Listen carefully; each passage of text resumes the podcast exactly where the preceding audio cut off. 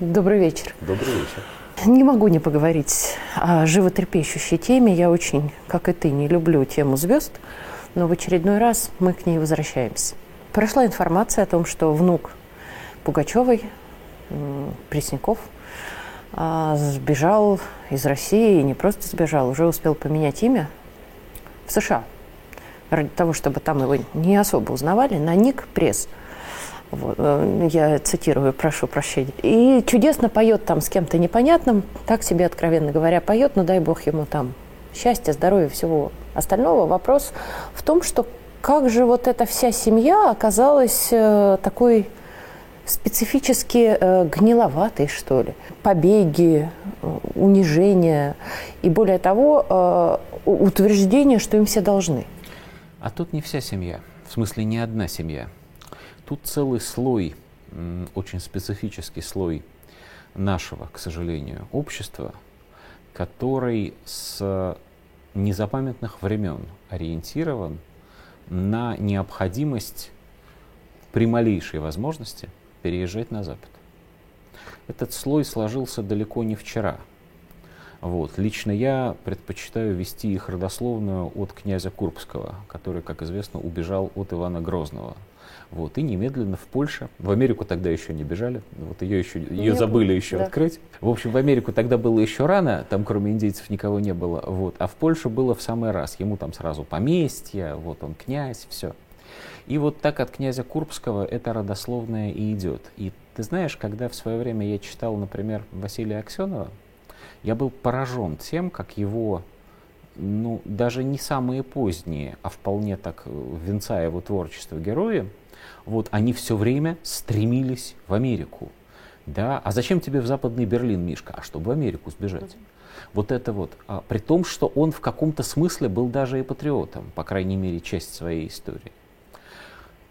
Вот это постоянное, не то что даже готовность, а постоянное стремление к эмиграции и понимание, что здесь, возможно, можно заработать себе и деньги, и славу, но настоящая жизнь находится именно там – она свойственна этому слою, который отождествляет себя с русской интеллигенцией и более того, отождествляет себя с властителями дум русского народа. если послушать всех этих людей, там, ну и Пугачеву в том числе, а равным образом каких-нибудь там Гребенщикова, Макаревича, вот этих вот всех Слепакова, вот, артисты-то они артисты, они действительно считают, что они формируют общественное мнение.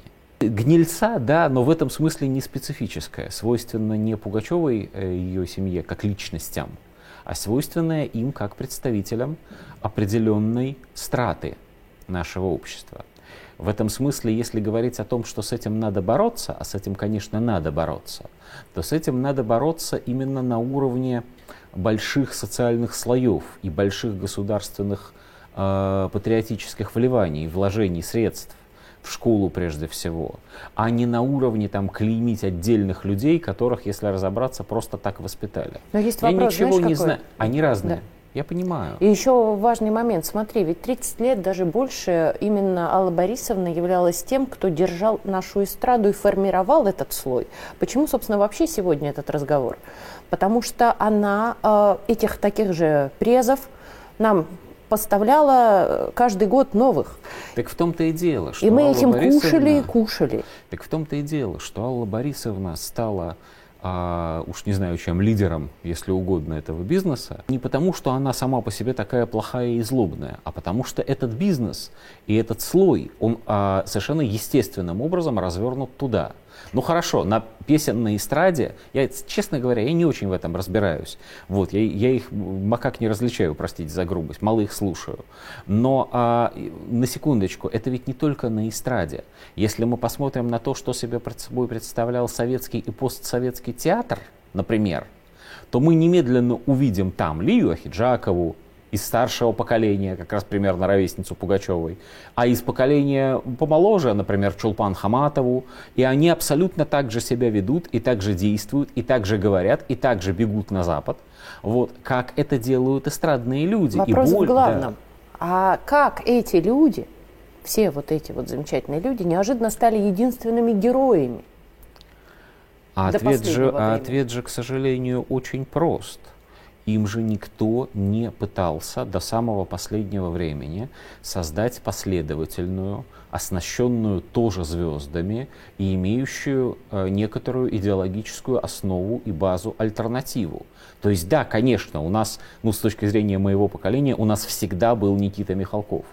Но, э, но задуматься о том, что Никита Михалков в большей степени, мягко говоря, с, э, достоин называться властителем дум, почти никто не задумывался. Да, да, конечно, ему сейчас удалось что-то сделать, удалось вокруг себя э, кого-то объединить, появились другие, в том числе и актеры, да, можно там Певцова назвать, например, но, а, Пускипалиса покойного, еще там кого-то, но а, так, чтобы это была государственная политика по формированию из людей этой профессии, которая... Ведь в чем э, штука-то? Есть люди, которые э, могут разделять или не разделять патриотические убеждения, но пока не война, это волнует, в общем, только их семьи и узкий круг ближайших знакомых. Да? Просто потому, что они не являются публичными персонами.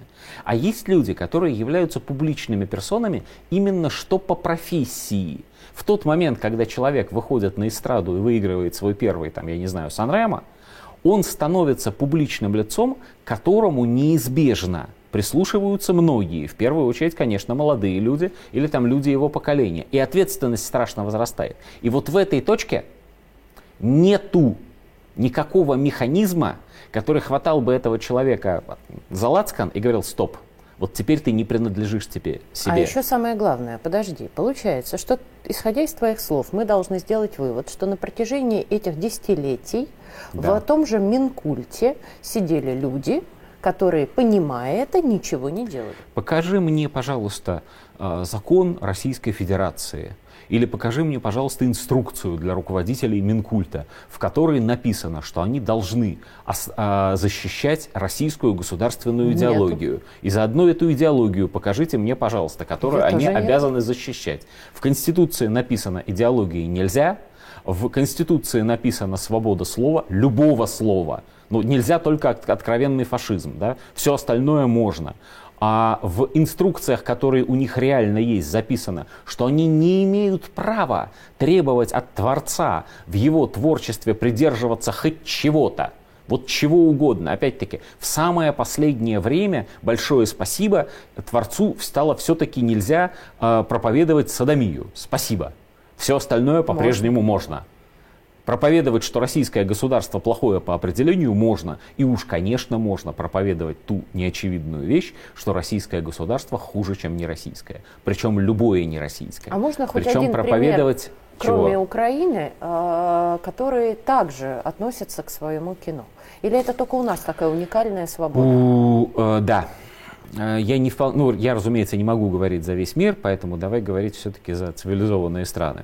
Мне кажется, что из всех цивилизованных стран Россия до самого недавнего времени а, предоставляла творческим людям совершенно уникальную свободу, причем в сочетании с совершенно уникальным дармовым государственным финансированием. То есть, понимаешь, в чем дело? Плохо ведь, строго говоря, не то, что некий режиссер э, ставит извращенное э, посто- э, действо, там, утверждая, что это Гоголь, и это называется Гоголь-центр. Плохо, не то, плохо то, что он это делает за да. государственные деньги, Абсолютно. и более того, государство считает это нормальным. И когда этот режиссер все-таки подвергается гонениям, он подвергается гонениям не за то, что он сделал не то, а за то, что он денежку растратил. Понимаешь, то есть государство как бы интересуется только финансами и совсем не интересуется содержанием этой работы. И то же самое будет в театре, в кино, ну в литературе в еще меньшей степени, потому что там и деньги государственные смешные. Вот. Но зато там популярность обретают э, коммерческим Понятно. совершенно способом. Понимаешь? И, э, когда, э, и когда мы говорим, вот значит этот, как его там, Ник, значит теперь он, пресс, вот этот Ник Пресс уехал в Америку, где же его патриотизм? А где же ему взять-то было этот патриотизм? Если он э, принадлежит группе, к слою, в которой именно это его поведение и является абсолютно нормальным и правильным. Чтобы поступить, вот чтобы поступить иначе, человеку надо сделать над собой некоторое усилие, сказать, нет, я не такой, пойти к другим людям, поссориться с родственниками, ну вообще очень много чего сделать. А вот чтобы поступить так, Да, уехать в Израиль, а потом в США, значит, синий паспорт, гражданин мира, вот это вот все. Ну да, так и должно быть, путь молодого человека. Обычно говорят, это же целая индустрия. Но это не только индустрия, это прежде всего целая культура в социологическом смысле слова. Целый набор норм, которым они следуют и которые нам предстоит сломать. Дай и Бог. вот теперь прекращает дозволенные да, спасибо. речи. Спасибо.